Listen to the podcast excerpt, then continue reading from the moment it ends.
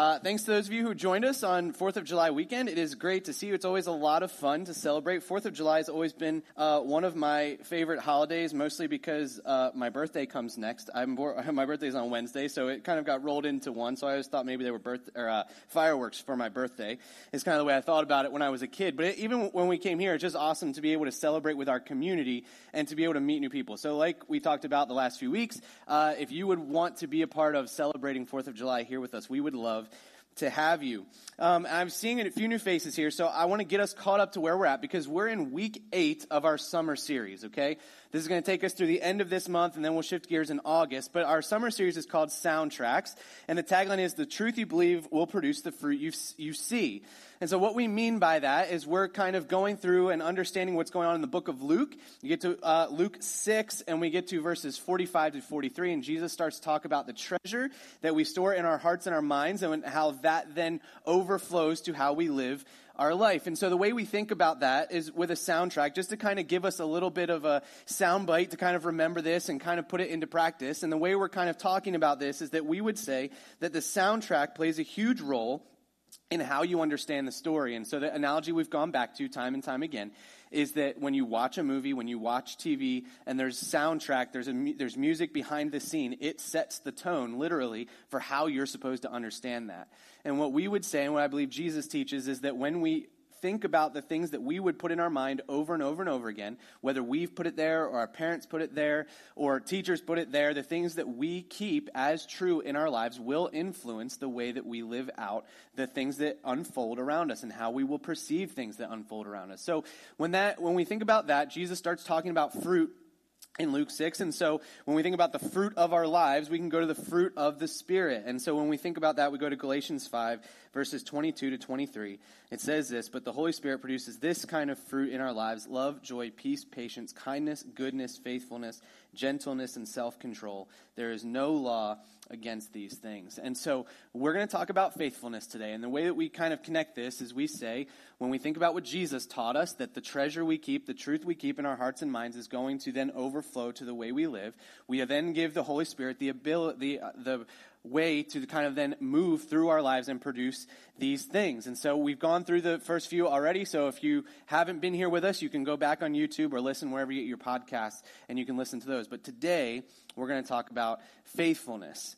And so the way we've couched this, and Art's still here because he's going to share a testimony with us in a little bit, which I'm excited to hear. But the way that we've done this is we've started with a lie, right? Because if we're not believing truth, we're going to start with a lie. If it's keeping us from living out this aspect of our lives or not allowing the Holy Spirit to move in this way. And then in a little bit, I'll give you a truth, all right? So here's the lie for today I have to see the fruit in order to be faithful. That's how I would say. It. I have to see the fruit in order to be faithful. Now, when we, I, we put the word faithfulness up there, we can think about it in a lot of different contexts, right? We can think about it in a lot of different ways.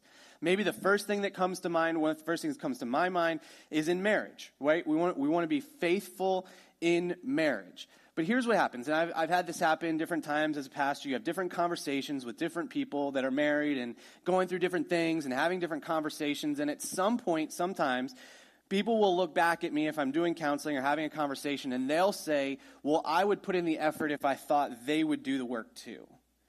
And so there's that idea of I, I will be faithful to this relationship if they will be faithful back. Or I'll be faithful at my job if I know my boss is going to give me a raise or a promotion. I'll be faithful in whatever way if I know what's going to happen because of it. And so if we can see the outcome or we can perceive an outcome, we might say, yeah, I'll be faithful in that. And then we'll pursue that. But what I'm talking, what we're talking about today is faithfulness sometimes is just that act of being faithful to something even when we can't see the other side. Um, I remember a time when I was a kid. I was, you guys know I like sports, and so if you've heard me talk for a little bit, um, I grew up playing soccer and all kinds of stuff. And so I played soccer as a little kid, and I got to be a freshman in high school, and I was the shortest, slowest kid on the team. Okay? And it's okay. You can laugh at that if you want. I heard some like snickers. You're like, you're like, do I want to laugh at Pastor Corey being short and slow? I don't know. No, I'm still short and slow.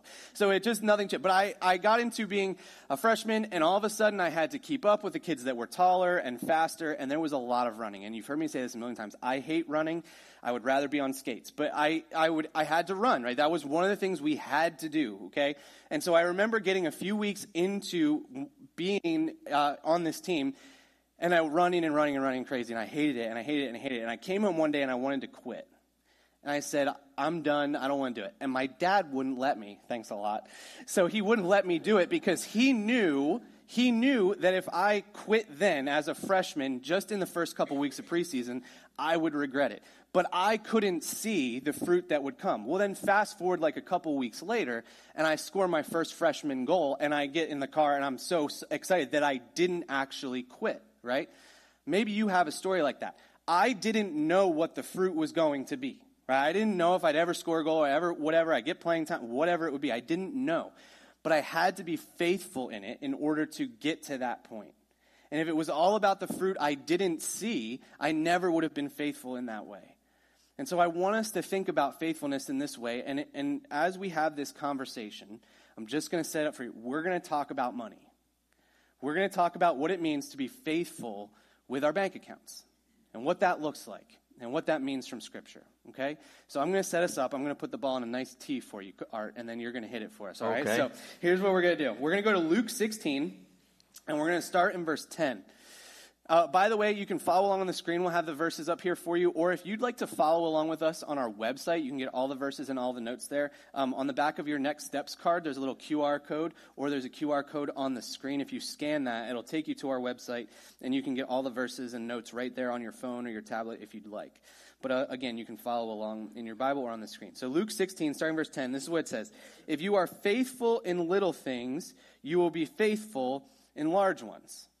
Now, just stop and think about that for just a minute, okay? Jesus tells a parable, and this is his next sentence.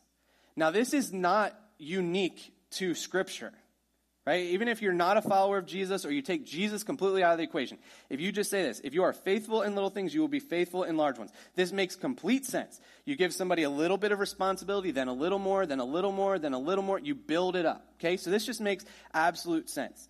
And when th- when this is this process is not carried, like if there people feel like you jump from one situation to the next without the proper channels, that's when we start to get a little bit like, ah, is this person going to be okay? Because we understand this principle to be true. He goes on, but if you are dishonest in little things, you won't be honest with greater responsibilities. Verses 11 and 12. And if you are untrustworthy about worldly wealth, who will trust you with true riches of heaven? Now, full stop. Look what Jesus just did he goes, if you are trusted with a little bit, you can be trusted with a lot. And he immediately switches gears and goes into this idea of finance.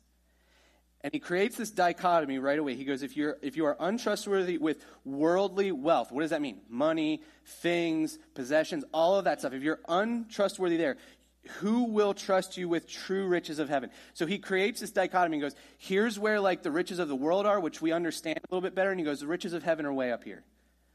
He goes, if you want to understand and get really the full understanding of this way up here, you've got to be good down here. But he creates this distance between the two and says, this one is way better. The heavenly wealth is way better over here. He says, if you are not faithful with other people's things, why should you be trusted with things of your own? Verse 13. No one can serve two masters, for you will hate one and love the other. You will be devoted to one and despise the other. You cannot serve God and be enslaved to money. Verses 14 and 15. The Pharisees, who dearly loved their money, heard all of this and scoffed at him. Then he said to them, You like to appear righteous in public, but God knows your hearts. What this world honors is detestable in the sight of God. So here's what I want us to get, right? We start this idea of faithfulness. Where does Jesus go immediately when he starts talking about faithfulness? He switches to finance. And he starts to talk about this. Why? This is why I think he does this. Because faithfulness with money is one of the most difficult aspects of our faith journey. Think about it this way, okay? If you go and buy something at the store, you can probably return it. So maybe you spent that money, maybe you didn't.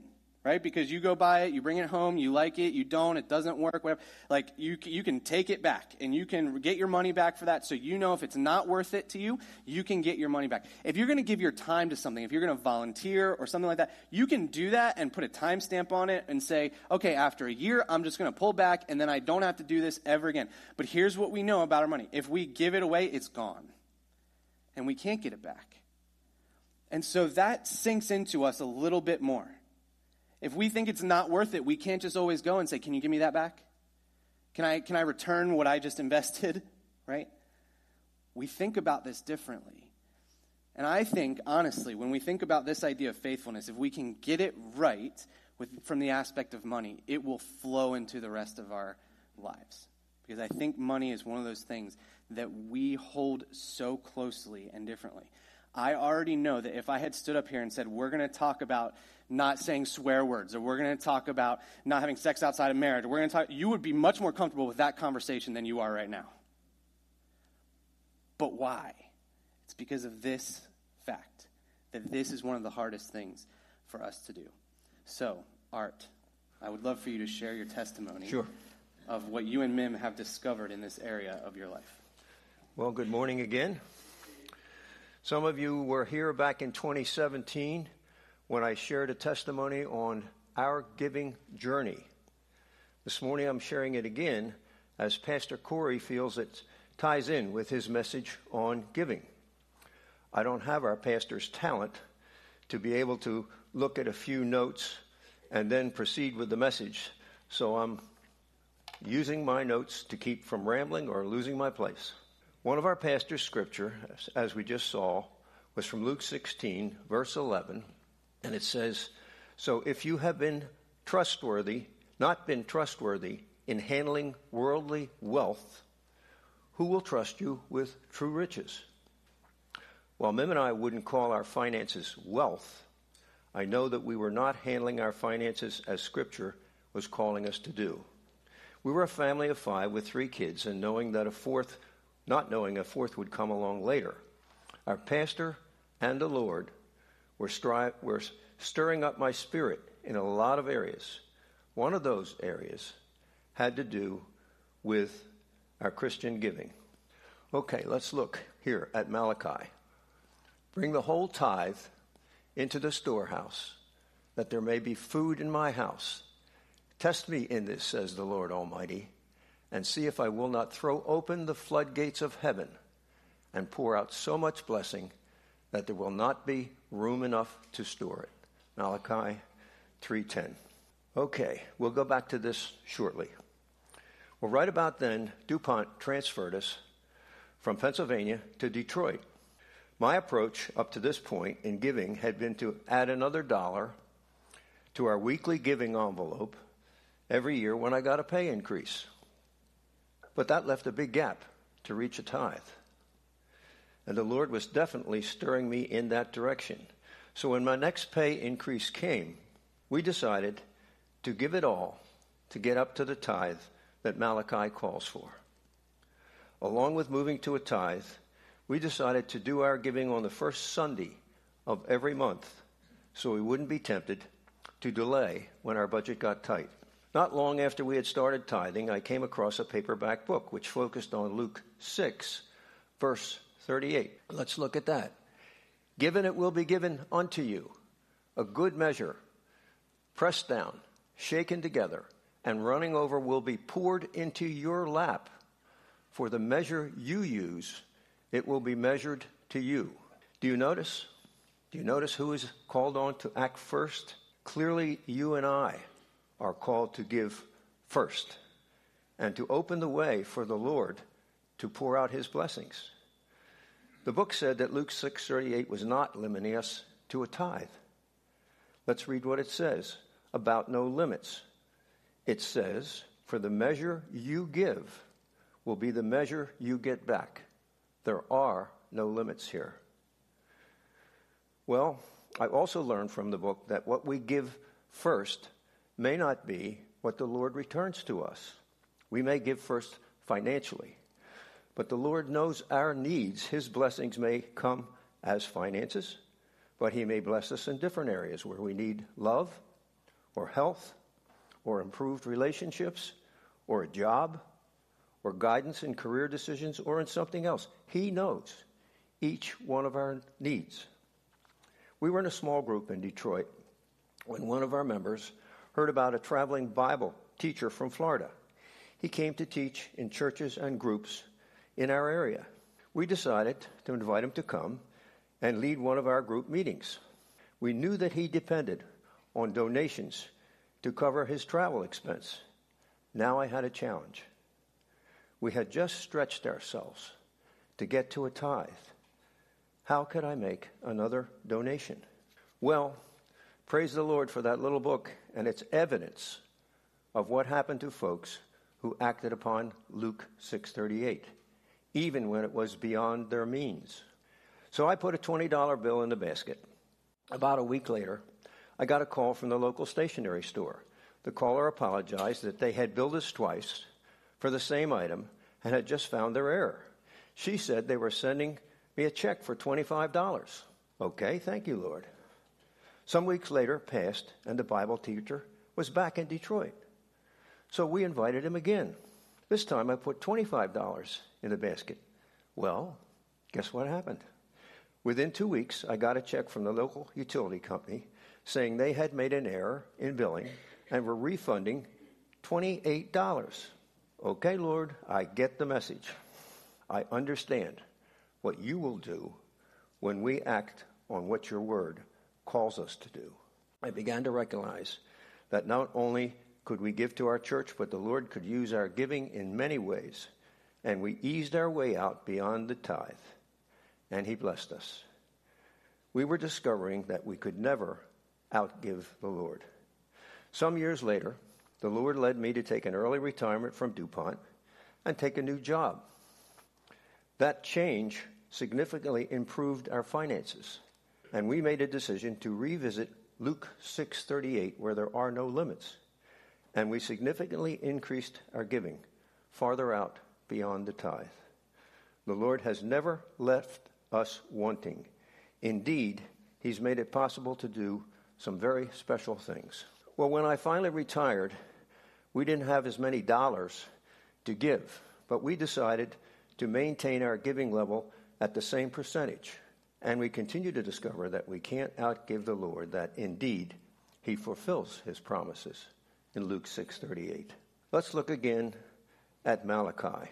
Bring the whole tithe into the storehouse that never that there may be food in my house. Test me in this says the Lord Almighty, and see if I will not throw open the floodgates of heaven and pour out so much blessing that there will not be room enough to store it. It's very clear here that we are called to a full 10%. And again, we are called to give first. And when we do, that the Lord will, quote, pour down an overflowing blessing, close quote. I saw here where it clearly says, bring the full tithes. It didn't say, Art, set aside some portion to cover taxes, then give from what's left over. It said, quote, bring the full tithes. Well, why are we called on in Malachi to bring the full tithes? Then in Luke, not to set boundaries on our giving. Is it because the church has very real needs? There are very real needs, but there's a personal message about God's reaction to our giving that shouldn't be missed. So, why are we told to give our full tithes and then not be limited to a tithe? It seems pretty clear. In these two scriptures that we looked at, in both cases, it's simply because the Lord wants to bless us when we follow his instructions on giving. Can you believe that? We did. We did. And we've discovered that the Lord is faithful to his promises. We had a golden, a wonderful golden retriever. We were blessed to get him as a puppy for free at a time when golden puppies were selling for hundreds of dollars.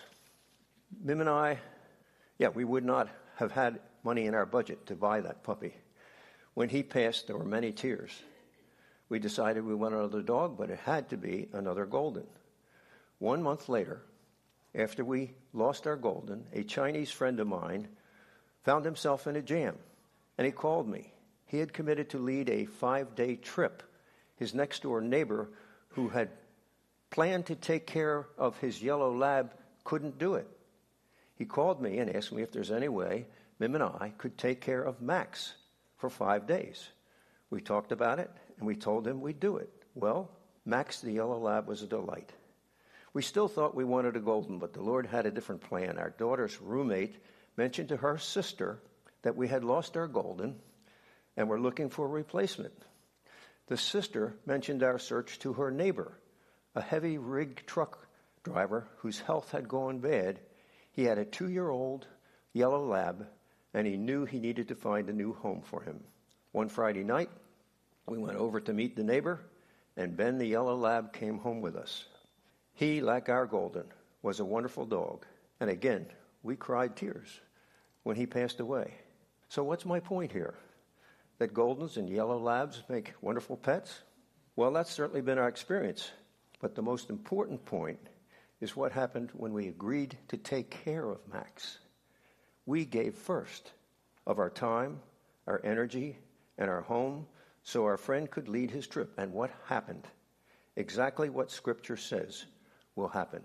The Lord blessed us. Mim and I have learned from our journey of giving that we need to give first. We also recognize that when our income increases, we need to increase our giving. Since we retired, we no longer get annual pay increases. However, this year, because of high inflation in 2022, our Social Security payments went up 8.7%. That meant we needed to increase our giving to keep it at the same percentage of our income level we made this adjustment. Let me take a moment to tell you about an area of our giving journey that has blessed us many times. Many years ago, we learned from a Brazilian missionary about his, quote, special fund. He had found himself telling various people that he would pray for them about their situations and needs, but there were times when he wished he could do something concrete. He had a prompting from the Lord to go a step further. He was led to set up a special fund so that when food or clothes or other needs existed, he had some resources to help to go along with his prayers. The Lord prompted us to also set up a special fund.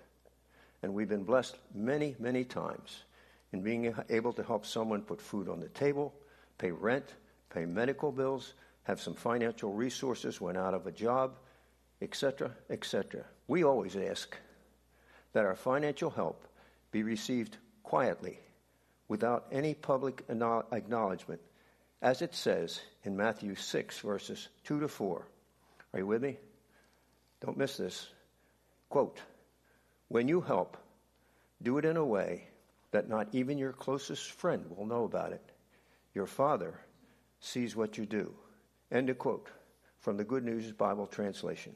Okay, now, listen to this because there will be a question for you. One of those times when we were blessed happened because I had arranged for the church teens to have a car wash at the local bank parking lot as a way of raising money for the youth program. I introduced myself to Jerry, who lived next to the bank, and got her permission to hook up our hose to her outside faucet. She was very gracious in letting us do that, and we washed a ton of cars.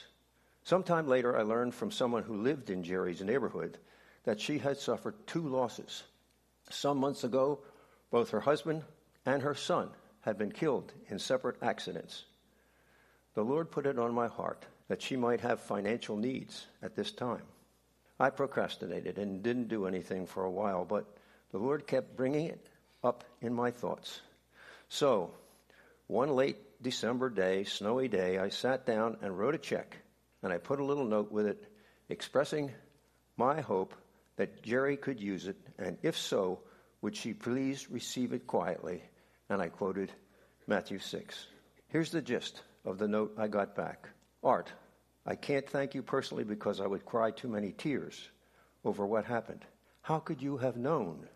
Your check arrived just as my rent was due and my daughters and I had no way to pay it, even with the three jobs I was working. Thanks to you, our rent is paid, and we were able to afford a Christmas dinner. when I can better control my feelings, I'd like to thank you personally. For now, please accept this note. Jerry, okay. I told you there was a question. Here's your question. Think about what happened here. Who gave first? Who gave first? Anyone? Jerry, of course. The answer is Jerry. She did. She very graciously allowed us to hook up to her outside faucet, and she donated the water, and we used a lot. How did I happen to know about her family tragedies? Because her neighbor knew me and knew that the teens and I in the church had benefited from her generosity. Do you think that was a coincidence? Was it a coincidence that in December, near the end of the year, there was still money left in our special fund? No, no. These were not coincidences. It was simply the Lord's way of showing us that He's around 24 hours a day. And it was another example of what the Lord will do when we are willing to follow His word in Luke 6:38 and give first as Jerry did from her home resources. Folks, many thanks for your attention. I've shared some, not all of our giving journey with you. I pray the Lord will bless you and guide you as you consider what he calls each of us to do with our giving decisions. Aligning our giving with what Scripture calls us to do can be difficult, but it comes with rewarding promises from the Lord. Amen. Now let's get back to Pastor Corey's message. We'll thank Art for giving us part of his story. Mm-hmm. So good. Um, so here's what I want to do. Okay, we heard from Art. I set this up a little bit. I want to I want to walk us through what does this mean. Okay, because some of us I get like we read that verse from Malachi, and we hear ten percent, and we go, "Ooh, I don't know how that works." Right? I know what my finances are. So so what do I do if I find myself there? I want to walk us through what that can mean with our last few minutes together. So I want to start in Second Corinthians. Okay, we're going to 2 Corinthians 9. I'm going to share verses 9 uh, through 8 with us.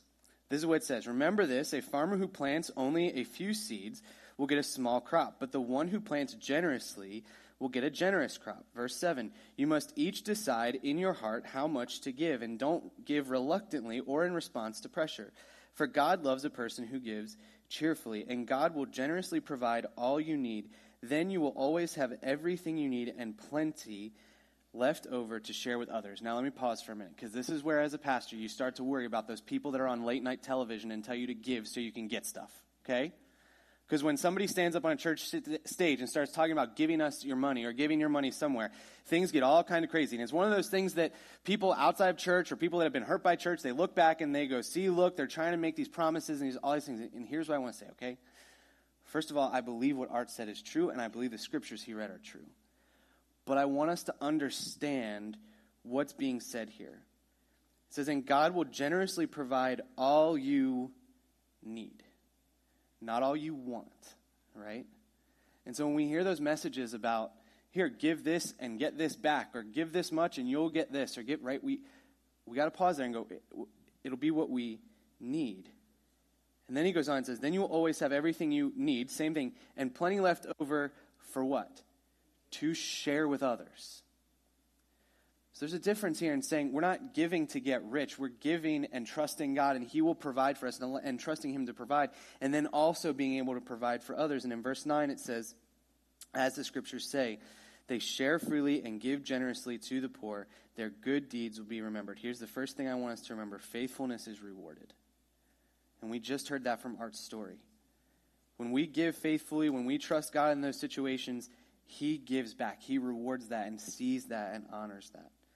Now, keeping going, right? 2 Samuel verse uh, started in chapter 24, verse 18. We're going to bounce around a little bit.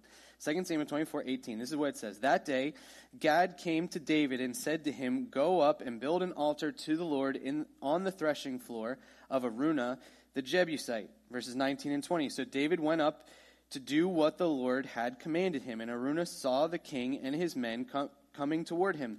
He came and bowed before the king with his face to the ground. He said this in verse 21 Why have you come, my lord the king? Araunah asked, and David replied, I have come to buy your threshing floor and to build an altar to the Lord there, so that he will stop the plague. The whole nation had been in a plague. And so David gets this message. He said, and God says, "Go build this altar. The plague will end." So he comes forward, and Araunah sees him coming. He goes, "Why are you coming?" So then in verses 22 and 23, it says this: "Take it, my lord the king, and use it as you wish." Araunah said to David, "Here are oxen for the burnt offering, and you can use the threshing boards and ox yokes." For wood to build a fire on the altar, and I will give it all to you, your majesty, and may the Lord your God accept your sacrifice. And in verse 24 it says, But the king replied to Araunah, No, I insist on buying it, for I will not present burnt offerings to the Lord my God that have not cost me anything. So David paid him 50 pieces of silver for the threshing floor and the oxen. Now, two things here. Who gave first?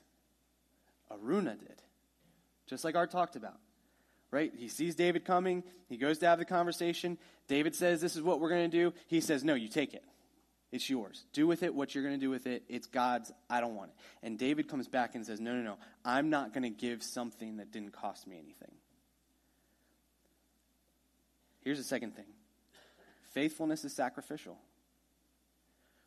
When we come and we say, I'm going to be faithful to God, it's going to cost us something. When I come and I say, I'm going to be faithful to my wife, it's going to cost me something, right? It's going to cost us what we want to do or what our treasure is or whatever it is, that we would be faithful to God. Now, this is a unique challenge, okay? Because there might be those of us in the room, okay, who are at 10%. And it's not sacrificial. Think about that for a minute. It might not be. So, what does it mean for us to be sacrificial in our giving and to have the same attitude as David? Here's the last verse I want to share with us Hebrews 13 15. Therefore, let us offer through Jesus a continual sacrifice of praise to God, proclaiming our allegiance to his name, and don't forget to do good and to share with those in need. These are the sacrifices that please God. Here's the third thing I want us to know, okay? Faithfulness is not fulfillment of duty, faithfulness is an act of worship. It's sacrificial, it's worship. It's saying to God, I am going to give you from what you've given me. And it's when we say sometimes on Sundays, we say, if you want to make giving part of your worship experience, like that's what we mean. Like that's part of the worship. Yes, you showed up on time. Yep. Yes, you sang to God. Yep. Yes, you listened to the word and tried to apply it. But there's this other part where we're saying we're going to give of our life to Jesus. And part of that is not just our breath or our minutes, our time, our energy, it's also our treasure. So let me remind us of our, our lie really quick, okay? I have to see the fruit in order to be faithful. Here's the truth I want us to understand faithless people won't fully experience the faithfulness of God. If we are faithless, if we say, I'm not going to do this, if we're a follower of Jesus, we will get to be with him in eternity. It's going to be, but remember what Jesus said. If we're not faithful with earthly wealth, right? We're not going to understand as much the riches of heaven when we invest our time and energy and resources into things and we get to heaven and we can see the results of that, listen, there's going to be clear lines drawn there for us. That we can see the lives we've influenced and the people we got to be a part of leading to Jesus and all of that stuff. And when we think about it this way, when we give our whole lives to Him and we are faithful to God, we will fully understand His faithfulness. And sometimes I think this is true, okay? We will read stories about great faithful people that follow God. Right? We'll read stories like Daniel, Shadrach, Meshach, and Abednego. We'll go, they were faithful to God, right? They were saying, don't bow down to the king and we're going to worship God only and whatever. And we go, if God would ask us to do that, we would go into the lion's den too. And then we go, will you give of your money? And we go, I don't know about that one. Right? We think we put ourselves in a place where we go, I will follow God till the end, and then all of a sudden it affects our checkbook and we want to pull away. And I'm saying that to me too. Like, I'm not just saying it to you, like, I'm saying it to me too, okay? Trust me. So here's the question Are you being faithful with what God has given you? Are you being faithful with what God has given you? Or have we held it too tightly? I want to put a resource up here that I created. This, and I, I know there are new faces in the room, so you can just kind of sit back. You'll learn something about our church today, okay? But for those of us who are in the room and a part of this team and a part of this family we call Grace Family Church, I want to put something up here that's going to kind of maybe help us understand and maybe help us understand, okay, what's the next step literally I can take?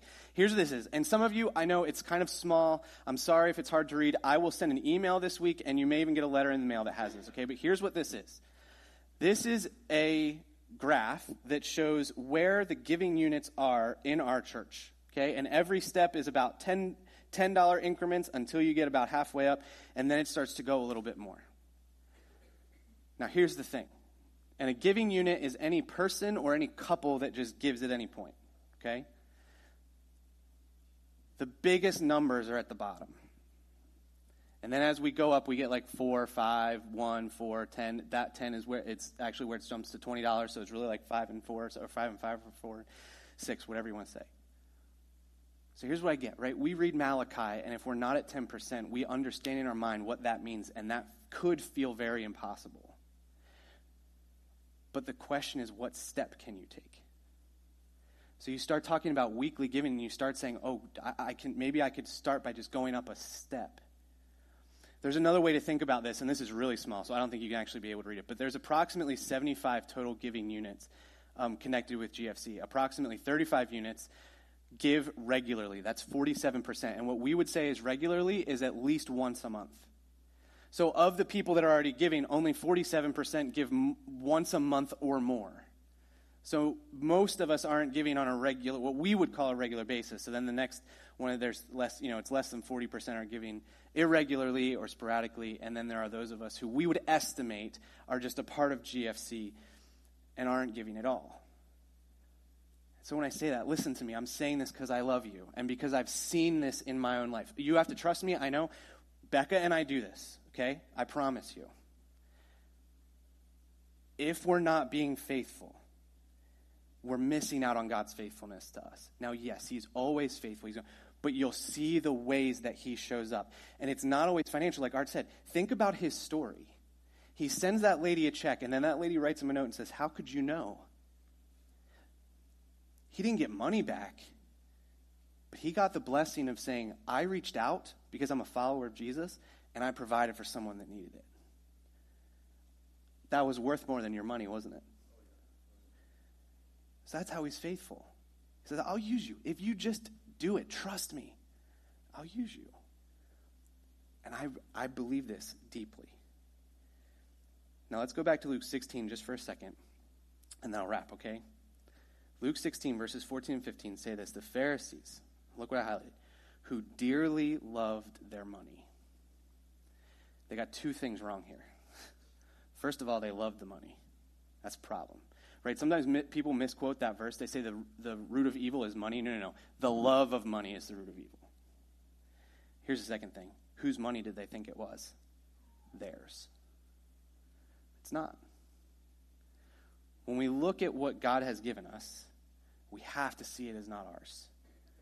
He's given it to us to provide for our families. He's given it to us so we can put food on the table. He's given it to us so we have a place to live. He's given it to us so we have clothes. He's given it to us so we can do fun things like go on vacation. We can enjoy our time together and build relationships with people. He's given it all, the, but it's His. And so when He says, "Give it back to me, so I can do it for and help other people, so I can be a blessing to others," we have to say yes to that and understand the faithfulness there. You, you might be saying to me, okay, Pastor Corey, I hear you, right? And I heard Art. What would it look like? I want to give you two stories real quick, okay? Really fast. First of all, if you were here about a month ago, we had baptisms. There was a girl named Jenna. Jenna got saved at CrossNet, but got baptized here. CrossNet is a, is a ministry right in town that has social services and they run kids events and they have a food bank, right, and all that stuff. And so we support CrossNet financially every year. She gets to know Jesus at CrossNet. She gets baptized because she's a regular part of GFC. That's because we're willing to say, we'll give to that. We'll support them so they can have youth, youth things that they go to and they get to have people that come and tell people about Jesus. Jenna's proved that. Here's a second thing way back at the end of the year, we challenged you guys to give because there's a church in Philadelphia that needed a new roof. And we were able to give $2,000 to that project. They, they came to our fellowship of churches in the area and said, We need $20,000 to put a new roof on, but we really need more money to be able to fix all the other things. But the roof is the start. We need a new roof or we're in trouble. So they said $20,000. So we reached out to everybody. We just wrote them, a, we, not we, but the fellowship just wrote them a check for $30,000. Why? Because churches and people said, we will give to that so that they can keep telling people about Jesus. So what happens? Listen, we're not hoarding your money. Please, when we get to the end of the year, please give me money left over that I have to say, we have to give this away to somebody, right? let's give more to CrossNet. Let's give more to the factory. Let's give more. Let's find a missionary, the Barlows, and give them that, right? Like, let's, do, but we've got to be faithful. And so if, if you're thinking about what that means, I understand. Just start somewhere. Be faithful to God. Give from what He's given you. And see what God will do. Here's what I want you to do, okay? And, and I don't ask, uh, usually, if you're here as a part of GFC, I don't usually ask you to do anything. Like, I don't ask you to physically do anything. I always feel awkward when pastors ask to do that, so I usually don't do it. But here's what I want you to do, okay? as a giving unit, wherever you, whether it's your, you're just, it's just you or your married couple, whatever, I want you to grab one of these, okay? It's in the chair in front of you. Just take one, okay? I'm not going to ask you to do anything today. I'm not going to ask you to do anything weird. I'm not going to ask you to pledge any money. Okay, we're not going there, okay? So don't freak out at me, okay? Here's what I want you to do I want you to write this question down Does your theology of money faithfully worship Jesus? What does that mean? Does what you believe about money worship Jesus? Does your bank account worship Jesus? Or does it worship you? Now, here's what I want you to do you take this card, you write that down, and you have to have this conversation either with yourself as you pray, or you have to have that conversation with your spouse and say, Are we doing this? Or have we said it's more important to us? Now, if you're a visitor with us, no pressure to you to do this here, but I would challenge you do it wherever's right for you. Like if you have another church that you call home, bless them. Give back to God that way. But if this question is, is our theology of money faithful, do we worship Jesus with what he's given us? If the answer is yes, then you're right where God needs you. Like that's a possibility. The, you, your answer may be yes. And if you can say that and you're and you're comfortable with that, this is where God's led you, perfect. I'm glad you're there. No need to change. But if the answer is no, then you got to decide, like the verse said, what is it you're going to do about it?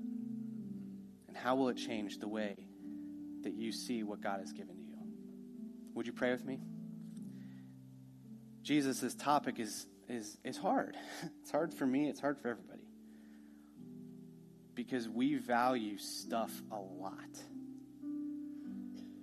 And God, I know that even as we have this conversation, even as we leave this room and maybe we sit down and we think about this and we think about maybe going up the next step, what we're going to be tempted to think is, are you going to show up, God, if I give a little bit more? When really the root of that question is, am I willing to worship you more than I already am?